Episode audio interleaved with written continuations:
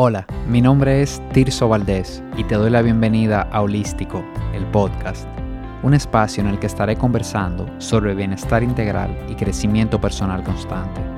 Mi objetivo es que encuentres inspiración para sumar hábitos positivos que lleven tu salud al siguiente nivel. Bienvenido a este episodio 56 en el que te quiero hablar un poco acerca del coaching. Creo que que aún muchas personas no tienen claro qué es lo que hace un coach, qué sucede en una sesión de coaching, qué buscar en un coach y cómo les podría ayudar a agotar un proceso de coaching sobre algún objetivo que se hayan propuesto y quieran definir estrategias adecuadas para alcanzarlo. Yo en lo personal conocí el coaching en un entorno puramente laboral el término se lo escuché a una persona que nos estaba hablando de liderazgo en una conferencia. Hace unos 10, 15 años esto del coaching solo se escuchaba casi de manera exclusiva, diría yo, en, en ambientes empresariales y laborales, al menos en nuestro país. Pero hoy en día creo que esto ha cambiado y se ha expandido y continúa haciéndolo para abarcar todos esos aspectos de vida que son importantes y, ya lo vemos no solo dentro de las empresas, sino aplicado a salud y bienestar, finanzas personales, fitness, relaciones, espiritualidad, etc. Y si bien es cierto que el coaching está de moda, en mi opinión no es una moda, es una tendencia que no va a pasar, sino que va a ir madurando y cada vez más personas lo van a conocer y van a tener la oportunidad de transformar algún aspecto específico de su vida a través de un proceso adecuado de coaching. Y aquí la palabra clave es adecuado, porque también reconozco que se ha relajado un poco el término y quizás algunas personas no lo están abordando con la profesionalidad y con la ética que se requiere. Pero siendo francos, debemos reconocer que esto sucede en todos los grupos profesionales, médicos, abogados, ingenieros, arquitectos, mercadólogos. Siempre habrá algunos que, que no hacen una buena representación del gremio. Siempre habrá personas que, hacen quedar mal al grupo, pero, pero por eso no, no podemos generalizar y decir que todos los médicos son de X forma, todos los abogados, todos los ingenieros. Creo que, que este grupo siempre será la, la, minoría. El coaching, en mi opinión, y como les comentaba, es una moda que llegó para quedarse ya está comprobada su efectividad y como dije antes, llevar un proceso de coaching de manera adecuada definitivamente que va a contribuir de manera importante a que pases, a que puedas pasar al siguiente nivel en algún aspecto de tu vida. Entonces, definámoslo. ¿Qué es el coaching? El, el coaching es un proceso es una conversación, es una conversación semiestructurada en la que un coach a través de herramientas y competencias de coaching genera un espacio adecuado para que el coachee o cliente sea capaz de conectar con sus capacidades y de esta manera pueda alcanzar objetivos que se haya propuesto en un área de vida. En mi caso, que estoy muy familiarizado con los temas de coaching enfocado en bienestar, te doy algunos ejemplos de, temas que se trabajan en sesiones. Una persona que quiere empezar a dormir 7, eh, 8 horas consistentemente, alguien que quiere integrar más alimentos naturales a su dieta, empezar a limpiar su alimentación.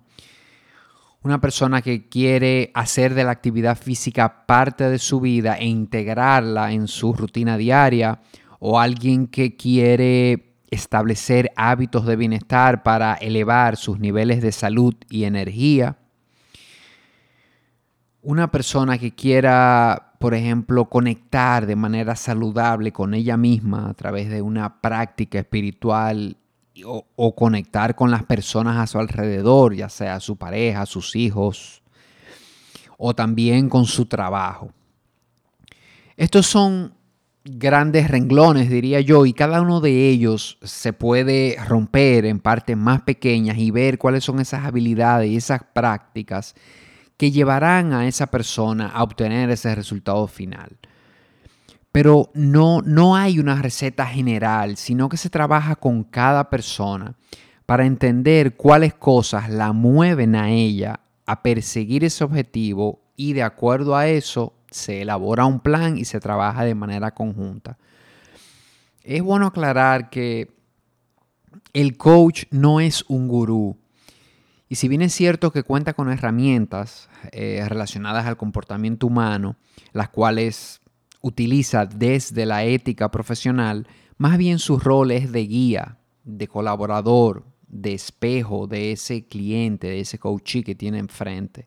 Un coach te ayudará a ver y conocer cuáles aspectos de ti te detienen, te están deteniendo para llegar a donde tú quieres llegar, cuáles aspectos están influyendo de una manera negativa en tus decisiones, en tus acciones.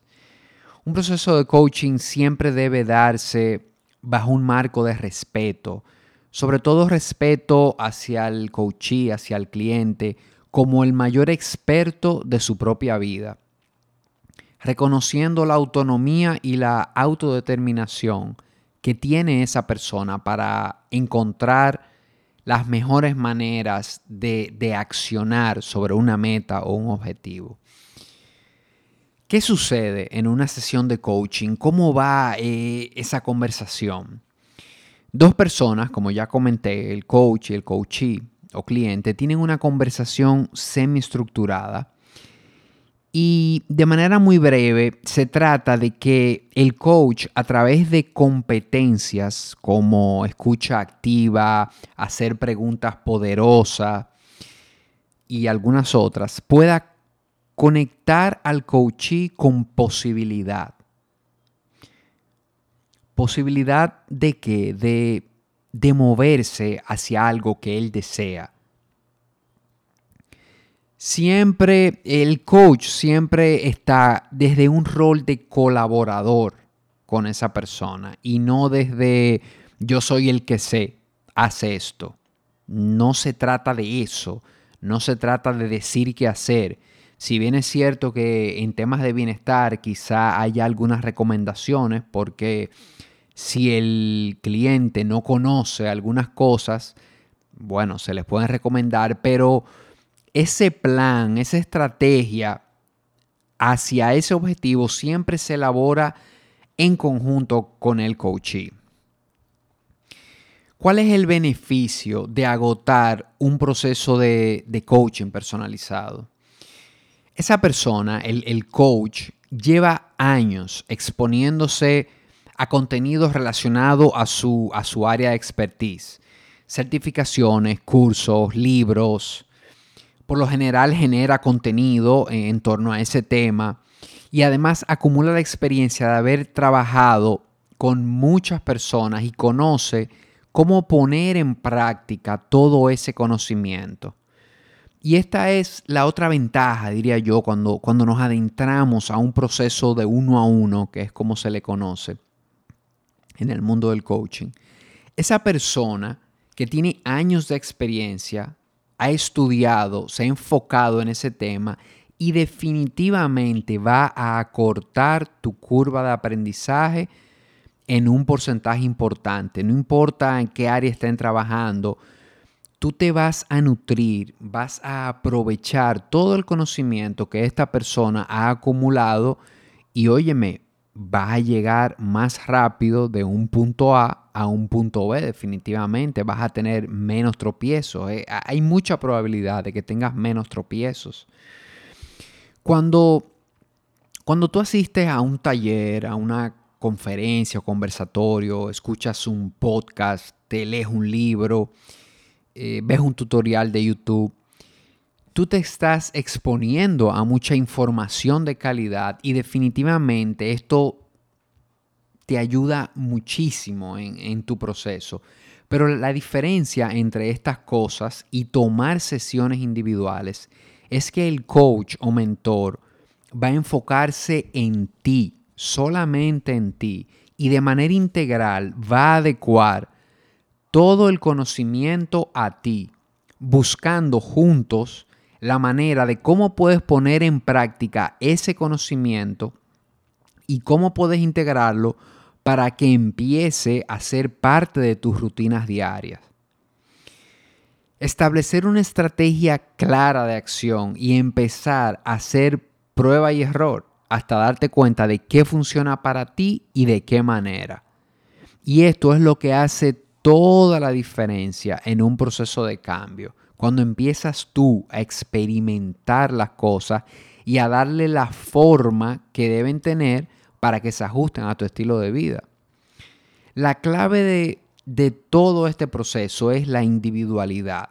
Esa individualidad a nivel biológico, porque eres un ser único, a nivel psicológico, porque piensas y tu mentalidad es tuya y de nadie más, y a nivel social, es decir, considerando también ese entorno en el que te mueves, esas personas que tienes a tu alrededor, esos ambientes en los que interactúas una, un proceso de coaching va a ser un traje hecho a tu medida, considerando el punto en que te encuentras actualmente.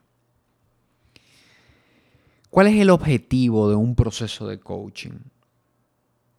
Que puedas accionar y moverte hacia un resultado deseado. Que puedas llegar de un punto A a un punto B de una manera que sea beneficiosa y saludable para ti. Pero sobre todo, como ya dijimos, que considere tu individualidad como persona en todo momento y que vaya haciendo en el camino los procesos, los ajustes que sean necesarios. ¿Cómo saber si el coaching es para ti? Yo te diría que, que pruebes, prueba. Pero te puedo asegurar que si tienes algún objetivo que no has descifrado, cómo lo vas a conseguir, es muy probable que un proceso de coaching te resulte beneficioso.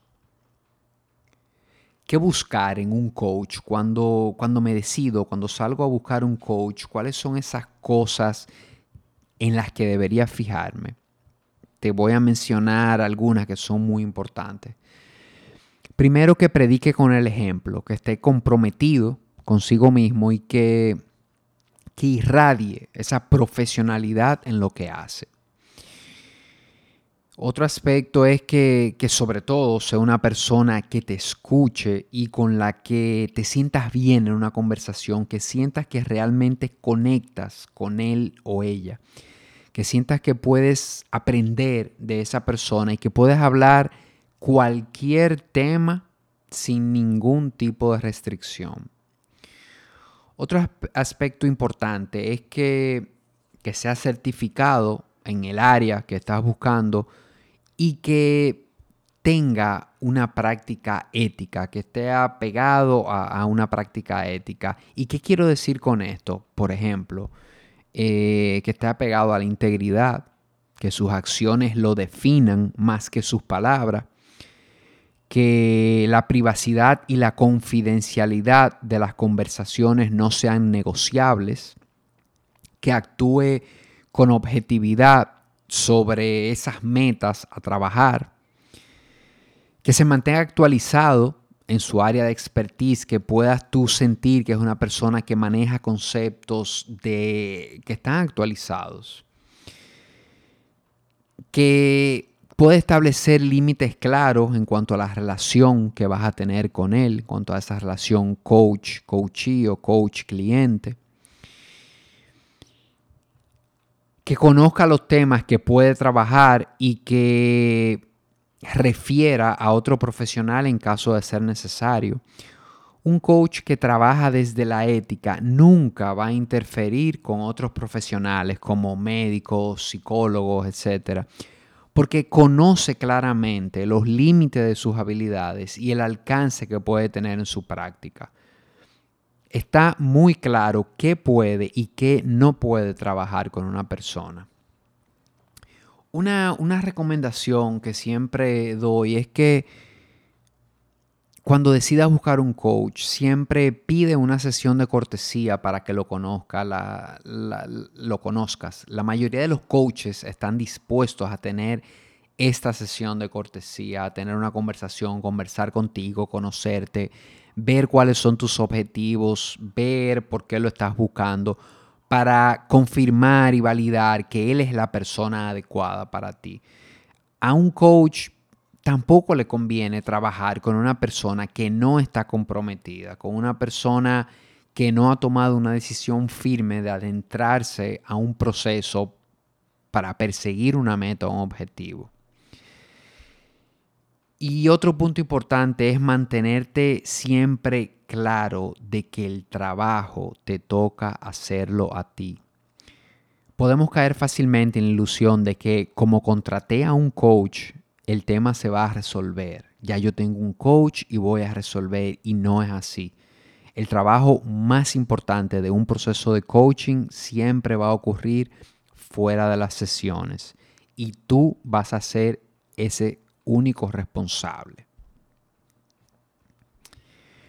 Bueno, lo dejo hasta aquí en este episodio, pues hay muchísimo que, que hablar sobre el coaching. Quise hacerlo de una manera resumida sin dejar de tocar los temas que, me parecen más importantes. De verdad que si te queda alguna duda sobre lo que conversé o me faltó algo importante que decir, anímate y escríbeme a mi correo tirso.holístico.do y con gusto te aclaro cualquier cosa. Recuerda que si te gustó lo que escuchaste y te generó valor, comparte este episodio con un amigo. Hasta el próximo episodio. Un fuerte abrazo.